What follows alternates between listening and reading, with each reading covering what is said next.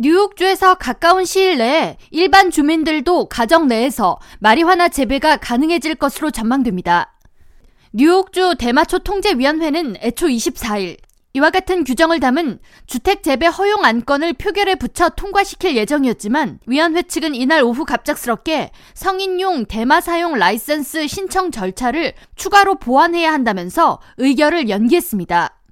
주 대마초 통제위원회가 공개한 세부 안건에 따르면 우선 21세 이상 뉴욕 주민들은 가구당 최대 6개 눈에 보이는 싹이 있는 대마초를 재배할 수 있도록 함과 동시에 6개의 미성숙 대마초를 재배할 수 있도록 하는 규정과 함께 가정 내 재배 시 최대 5파운드의 대마 꽃을 보관하는 것을 허용토록 합니다. 뉴욕 지역 주요 언론들은 이번 대마초 통제위원회의 가정 내 대마 재배 허용 초안에 대해 이와 같은 개별 재배를 통해 일반 주민들에게 현재 허용되고 있는 대마 소유 한도 인당 3온스보다 훨씬 많은 양을 소지할 수 있게 된다면서 최대 5파운드에 달하는 대마초를 소지할 수 있게 된다고 전했습니다.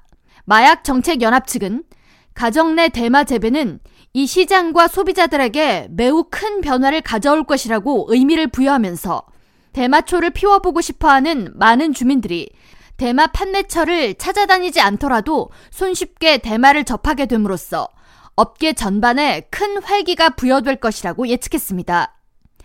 이런 가운데 연방정부 차원에서는 대마 재배가 여전히 불법이므로 연방 보조금을 지원받고 있는 시형 아파트 주민, 섹션 8 하우징 거주민들은 대마초 재배가 허용되지 않습니다. 또한 한 명이 여러 거주지에 걸쳐 대마를 재배하는 것 또한 규정에 위배됩니다. 대마초 통제위원회는 이와 같은 내용을 담은 안건에 대한 최종 표결을 진행한 후 60일 동안 주민 의견 수렴 기간을 거친 후 최종 확정한다는 방침입니다. 한편 뉴욕주에서는 지난해부터 불법 마리화나 판매소가 증가해 세수 감소 등에 대한 문제가 확대되자 2024년 불법 마리화나 판매소 단속을 집중적으로 시행한다는 계획입니다.